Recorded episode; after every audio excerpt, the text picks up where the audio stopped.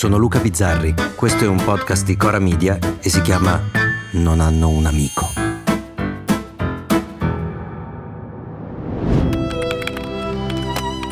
Negli ultimi giorni ho espresso delle riflessioni personali sul mio profilo social, che sono invece diventate oggetto di una polemica che ha coinvolto tutti.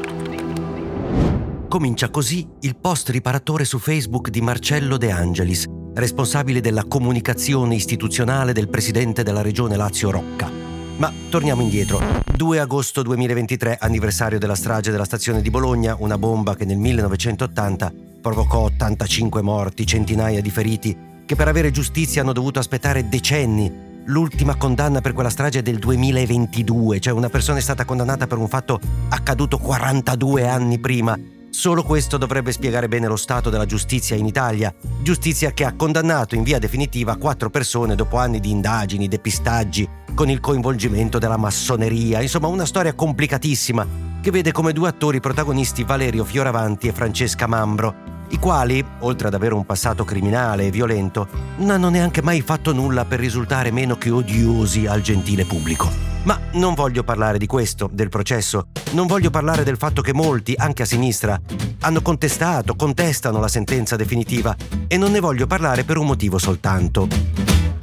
Non ci ho capito una minchia. Sono 40 anni che leggo libri, ascolto processi, sento opinioni e avendole sentite tutte, ma proprio tutte, non ci ho capito una minchia. Quindi non ne parlo, facendo notare che se questa diventasse una regola per tutti, vivremmo in un posto migliore con dei ministri migliori. Ma vabbè.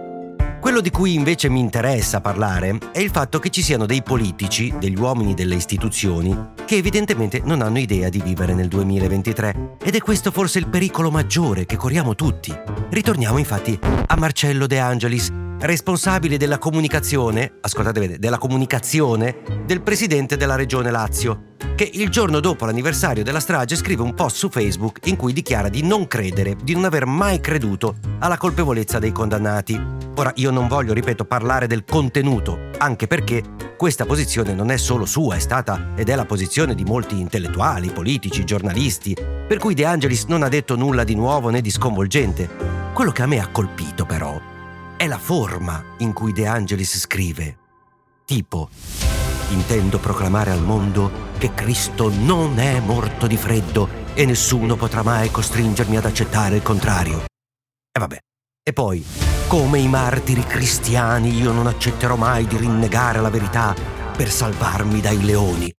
E la Madonna, i martiri cristiani addirittura. Ma poi non riusciranno a farmi rinunciare a proclamare la verità, costi quel che costi. Come Giona tra i flutti non tremo Vieni a prendermi, balena, non ti temo. E qui il nostro si paragona al profeta che rimase nel ventre di un pesce tre giorni e tre notti per aver disubbidito a Dio. E io sento un po' suonare l'allarme mitomane. Proprio mi arriva la sirena da distante. Però, ripeto, siamo nell'agosto del 2023.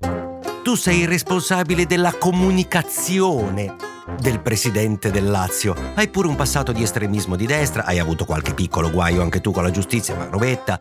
Scrivi una roba del genere e poi ti stupisci che scoppi il merdone? A me questa è la cosa che mi fa impazzire. Un uomo di 60 anni che non sa che dopo una roba del genere verrà crocifisso in sala mensa, ma davvero? E questo di mestiere fa il responsabile della comunicazione. Ma bastava al mio amico Simone che fa l'antennista per saperlo. Infatti scoppia il merdone e prima il ragazzo pesta sull'acceleratore e non contento del profeta, che evidentemente gli sembrava un po' sminuente, si paragona niente po' di meno che a Giordano Bruno. Se dovrò bruciare sul rogo, ne sarò orgoglioso e il petto è così in fuori e il coraggio così risoluto che il giorno dopo scrive negli ultimi giorni ho espresso delle riflessioni personali sul mio profilo social che sono invece diventate oggetto di una polemica che ha coinvolto tutti. Intendo scusarmi con quelli e sono tanti, a partire dalle persone a me più vicine, a cui ho provocato disagi, trascinandoli in una situazione che ha assunto dimensioni per me inimmaginabili.